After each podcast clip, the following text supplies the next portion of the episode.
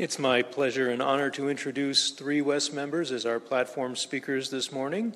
Each of them is going to be sharing a little bit of their life story with us. Uh, we'll be hearing from Sandra Bishop, David Phillips, and Shirley Storms. Sandra has been a member here for six years. Uh, she and her husband Tom are parents of four daughters, and Sandra runs a business working with children on the autism spectrum. David's only been a member here for 20 years. I say only because he's worked at Geico for 45 years. And I learned from him this morning that his great grandfather was a friend of Felix Adler, was at the first meeting of the New York Society for Ethical Culture, and helped provide the funding for the free kindergarten. So he has quite the pedigree here at West. And, excuse me, Shirley Storms has been a member for 10 years. Uh, she's retired, uh, but still devoted to her art. She was the first of our Artists of the Year a few years ago. Her collages decorated our walls. And she's the mother of Karen Storms, who sings in the chorus, for those of you who haven't made that connection yet. Looking forward to hearing your stories. Thank you.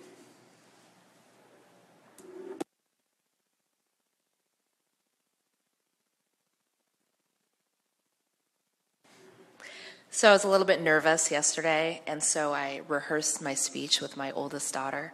And at the end, she looked at me wide eyed and she said, Mama, you're an author. so I'm going to channel that today as I share my story with you. Once upon a time, there was a woman named Sandra Elizabeth. Now, Sandra was awesome. She excelled in school. She was well liked, if not classically popular. She was kind and she was active, but she was not an athlete. In high school, she played sports, but only on the no cut teams, and often very poorly. She enjoyed long walks and competed in the long distance events that no one else wanted to do. She was always last, but she always finished. But she knew she wasn't an athlete. After high school, Sandra stopped participating in organized sports but continued to be active. She went to college, she got married to an awesome man. She traveled all over the world. She went to Ghana and Rwanda, Vietnam, Egypt, and even backpacked from Tijuana, Mexico to Panama City, Panama. She eventually went on to become an awesome mom, and she started an awesome business. And when her daughter was a toddler, she began to run. But she wasn't an athlete. And soon her knees started to hurt, and then her neck, and eventually her wrists, and even her fingers. And she didn't know what was wrong. In her awesome business, she had an awesome client. And this client was diagnosed with Lyme disease. Sandra went to a lecture to learn more about the disease and realized her symptoms matched. She went to the doctor and it was confirmed. She had Lyme disease, which was definitely not awesome. She tried to stay active. She went to a yoga class for people with arthritis, but was so tired after that one class that she slept for 10 hours straight right after. She tried a water aerobics class at the retirement home, but she couldn't complete it because of the pain. She was absolutely not an athlete. Over the next two years, Sandra got sicker and sicker. She couldn't brush her own hair. She used a wheelchair. She got a handicap placard. She slept all day. She got an IV that her awesome husband had to give her antibiotics through twice a day for six months. Her husband eventually quit his job so he could help with their daughter so she could still run her business. This was not awesome at all. After three years, she started to get better and stronger. Eventually, Sandra felt well enough to try to get active again, so she hired a personal trainer. Her first goal was to carry her laundry basket down the stairs. She worked out three times a week with this trainer, who, by the way, was awesome. This trainer was a new mom and was new to the area and was so awesome that Sandra suggested that she start a Mommy and Me exercise class. She did, and it was very awesome. After a few months, Sandra was strong enough to carry a laundry basket. But she realized doing laundry was not awesome and decided not to use that skill. Eventually, Sandra was strong enough to go to the Mommy and Me exercise class. She began to master circuit training and lifting weights. She could even do some push ups. But she knew she wasn't an athlete. Ten months after starting her training, she won an auction item. Sandra run, r- won a running buddy named Brian. Neither she nor Brian realized what they were getting into. After six months, for six months, Brian went, ran with Sandra once a week. The first time they were out for only 15 minutes. Sandra walked for two minutes and ran for one. Several months passed as she continued to run with Brian, and to her surprise, Sandra ran not one, not two, but three 5K races. During this time, her husband and now four daughters started training capoeira. Capoeira was awesome. Capoeira was created by West Africans who were brought to Brazil as slaves. They disguised their martial arts training as dance to preserve their culture and to allow them to train without the slave owners knowing. It is beautiful and musical and hard and athletic. It symbolizes resistance and perseverance. There are no weight classes, and men and women train together as equals. And with it, Sandra's girls started to learn to do amazing things with their bodies. Sandra was used to being awesome and did not want to be not awesome. She thought that trying capoeira would show everyone and herself that she was not awesome at all. But she decided that her daughters needed to see that they could be awesome even if they were flawed. She wanted them to know that they could be flawsome. so Sandra started capoeira. After the first three classes, she hid in the bathroom and cried because she was so embarrassed at how terrible she was. She was an athlete, and everyone could see it. But it turned out no one cared or even noticed. At a capoeira party two months into training, an advanced cord gave her double high fives to welcome her. She shyly told him that she wanted to learn a handstand someday. He shouted, Do it by the Batizado! You've got this! Now, a batizado is a huge celebration and ceremony where people get promoted in their cord level, kind of like moving up in a belt in karate. It would be her first and her initiation into the capoeira community. So Sandra took a deep breath and, in the middle of the party, tried to do a handstand and literally fell on her face. Sandra knew that the batizado was only three months away and there was no way she'd do, be able to do a handstand by then because Sandra was not an athlete. A few days later, before her first 10K race, she was running with her running buddy Brian and chatted about her handstand goal. She noted, without despair and with acceptance, I'll never be an athlete. He stopped her running and made her look him in the eye. He said sternly, you can run six miles and you train capoeira. You are an athlete. She smiled and continued the run. Maybe he was right, she thought. So Sandra practiced handstands every day for the next three months. And during that time, she ran three 10K races. The day before her first batizado, where she would get her very first cord, Sandra held a handstand for one second. Sandra realized that she was an athlete and had always been one. And she and her family lived strong and awesome and flawsomely, happily ever after.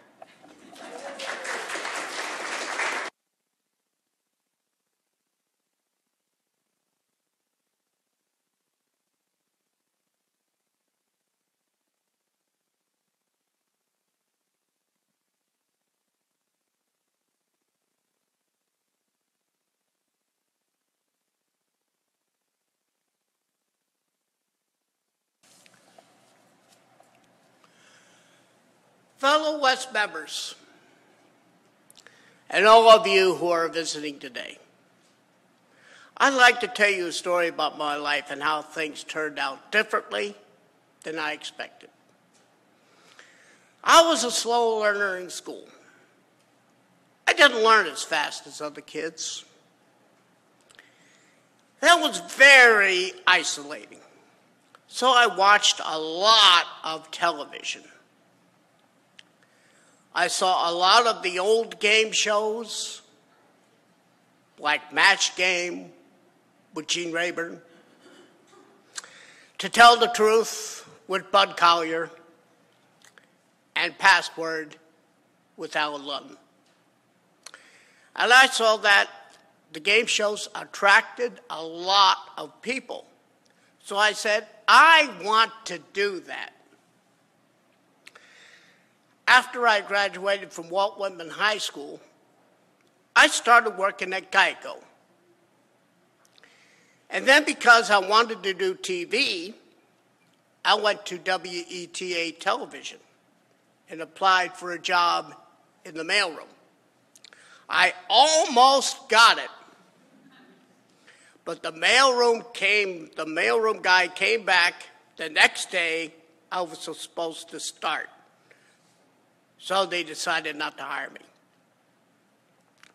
So then I found out there was a media department downstairs where I already worked in the basement of Geico.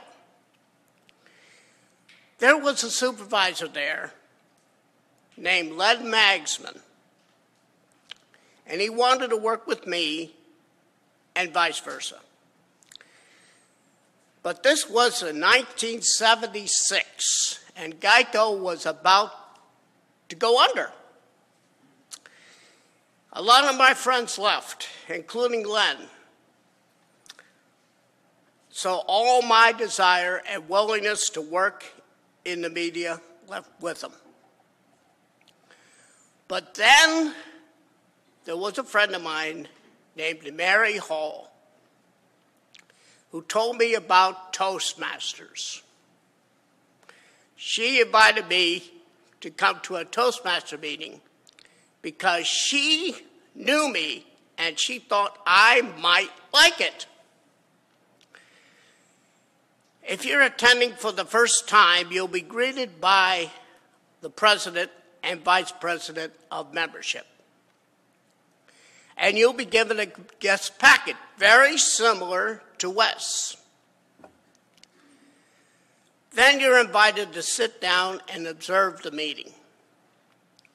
Most people are invited to speak, but they don't have to.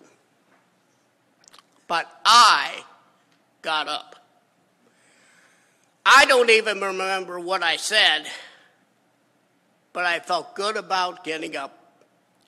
And this was the right thing to do. I like talking in front of people. A few months later, the local Toastmasters meeting elected me as Sergeant at Arms. Now it's called the Manager of Logistics. And I've held that position for 20 years. I've also held other positions like President of, of the club. As Manager of Logistics, one of the things you do is to start the club meeting by saying something like, Good afternoon, welcome to our club. Now here's the president. Every meeting has an agenda, and this is a pretty clear, detailed meeting. People give speeches, and the speeches have evaluators. I have given speeches and gotten my distinguished Toastmaster Award about five years ago, which is the highest award you can get. That's for giving a certain number of speeches. One of the speeches I remember giving was about the computer room that I made possible to be built in El Salvador using computers donated by Geico. They named the computer room after me the David Phillips Computer Room. That was a proud moment. Don Montagna, the former senior leader here, called me a hero when I got those computers, and I enjoyed telling the story to everyone about that Toastmasters in my speech. And then I go to the Toastmaster conferences. We just had one two weeks ago. That was the Humor Speech and Table Topics Contest. Table topics is a question that doesn't have a yes or no answer. A good example of a table topics question would be if you could build your own Rushmore, Mount Rushmore, who would be on it? That was a really good one. I got to welcome people at the conferences and not just at my local meeting. And I also set up props for whoever wants props in their speeches. I also got to meet people through Toastmasters, which is very easy to meet people because you have something already in common, and that's comforting. It's people who you know for many years and also new people joining. I realized that the desire to be a game show host, I could do the same thing as manager of logistics. It fills a void in a way I didn't expect. And talking to you and telling my story fills this void too. What's friends, thank you for listening to my story, and I wish any void you might have can have a happy ending just like mine.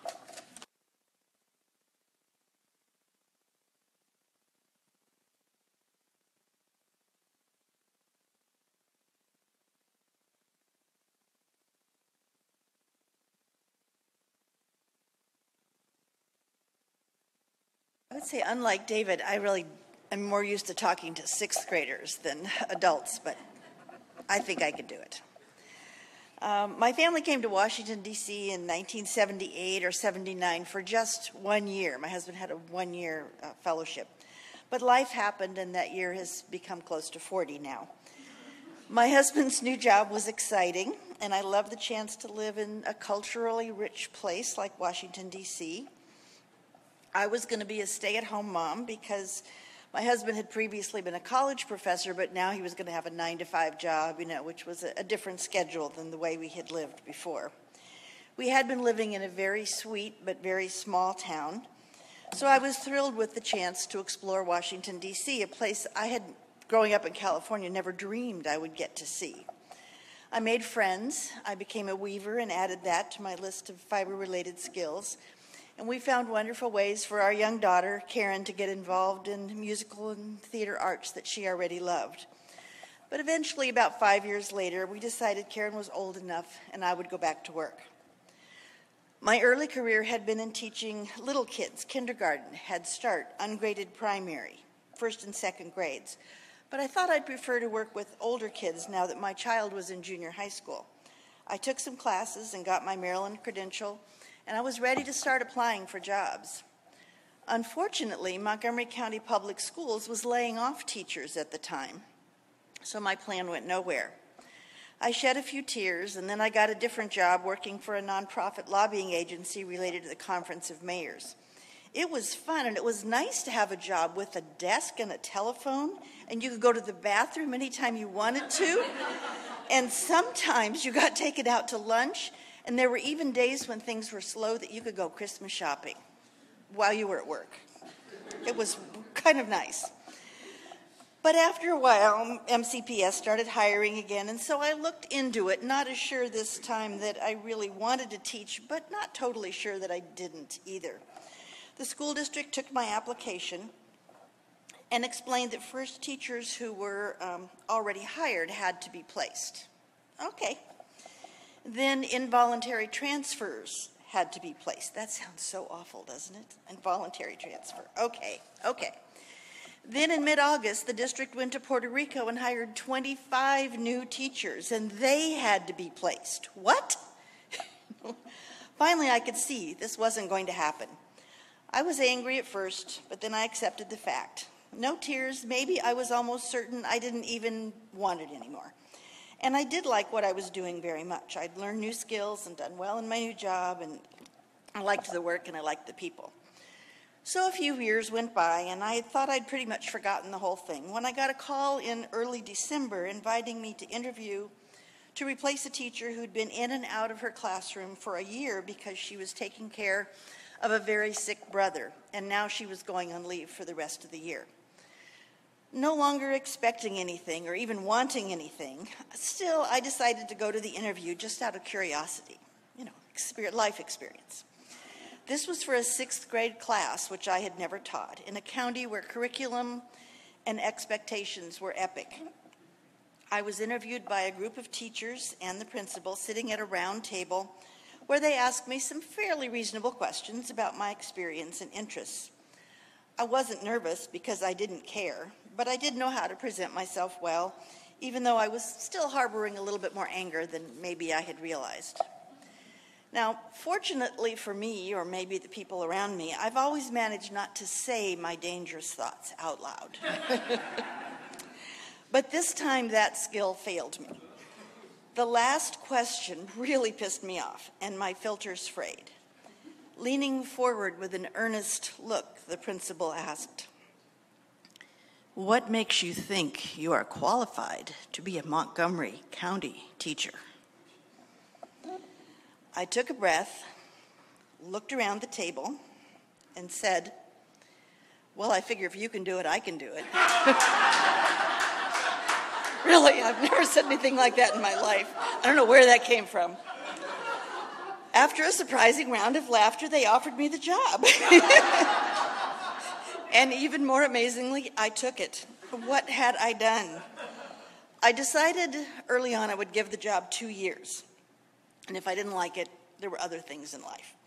I had to start in January, which was only two weeks away. Oh my, barely enough time to give notice to my current employer.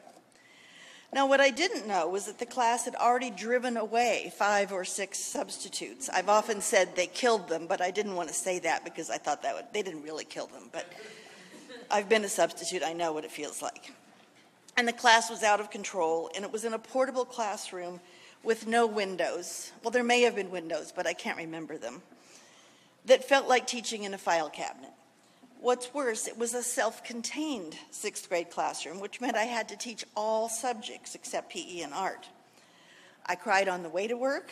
I cried at night trying to figure out how to grasp the 10 foot high stack of curriculum guides that I had. I lost weight without trying, never happens. I learned I wasn't teaching kindergarten anymore one day during indoor recess when I was trying to catch up on grading papers instead of supervising the kids. I heard a roar from the back of the classroom, and when I investigated, I discovered they were playing strip poker. wow. Still, I tried every day to teach something to those kids who had already had a miserable sixth grade year. Two boys in particular were very difficult. One was a very angry kid, angry with good reason. His parents had let him down again and again and again, and he was being raised by grandparents who didn't really want the job. The other just seemed unmotivated and uncertain. Both were smart and smart mouthed and difficult. I've always had a special place in my heart for kids like that, and I cared about them, and I kept trying. One day I asked the angry one, What do you want to be when you grow up? subtext, you should be doing better in school. His answer, I've been thinking of a busboy. Okay, I wasn't going to entice him with platitudes. I asked the unmotivated one why he was failing when he was so smart. He explained his failing reading grade to me by saying, I'm bored. Okay, I said. I'll put you in the top reading group. That's where you belong anyway. His bad habits continued, and he did nothing in that group either. Somehow we got through the year, and it was a good thing I had promised myself to stay two years because I longed to escape every day. I never imagined that something would happen a long time in the future to cast a different light on those that 6 months of teaching. I taught one more year in that situation, and then the county moved to the middle school configuration, where I taught reading all day to kids who already knew how to read. Easy, right? No. I finished out my 20 year MCPS career teaching African folk tales, Greek myths, novels, newspapers, and many other reading genres to totaling over 2,000 sixth graders, and I loved it. It was never easy, but it was just right for me. I continued to love those kids who just couldn't fit in or do their homework or find it even if they had done it, but still they could make me laugh and somehow they managed to learn. So one day, 12 years after that miserable year of teaching inside the metal box, I was sitting at my computer when an email came in from that unmotivated and uncertain young man who I had unsuccessfully put in the top reading group that first semester. He was about to get his master's degree in college administration, and he wanted to tell me that I was the first person, besides his family, who didn't count, who ever told him he was smart. He had always interpreted his poor behavior and lack of success as being dumb. When I put him in the group with the smart kids, he still didn't work. That would have been nice, but but he realized he was just as smart as they were and in the coming years, he'd become an excellent student. He wanted to thank me for helping to change his course. It was hard to finish the email through my tears. I am now Facebook friends with both of those young men from that first year. They remained friends with each other, and it turns out they had both remembered me and spoken about me as someone special who tried very hard to teach them and who cared for them the way they were. That's quite amazing since I only worked with them for six months. They've each grown into handsome, smart, successful young men I could be proud to know. The angry one is doing very well, works in digital marketing, whatever that is, has an edgy style, loves to go fishing, and recently got married. The one who wrote me the email is a dedicated assistant dean of students at a college in Pennsylvania and is also married. He recently forwarded something I posted on Facebook and referred to me as his beloved teacher. Aw. Teachers don't very often get feedback like this. We just move on to the next group and the next year and start again, full of ideas, hoping we can make a difference in someone's life. The students race into summer and start anew with other teachers and other challenges and seldom look back. I'm very glad I stuck out those first two years and went on to know and teach so many kids. From time to time, usually at a shopping mall, a large young man or a smiling young woman will approach me with arms wide open and say, You taught me about Greek myths. Knowing that some remember that maybe once in a while I make a difference makes me glad I made teaching my career.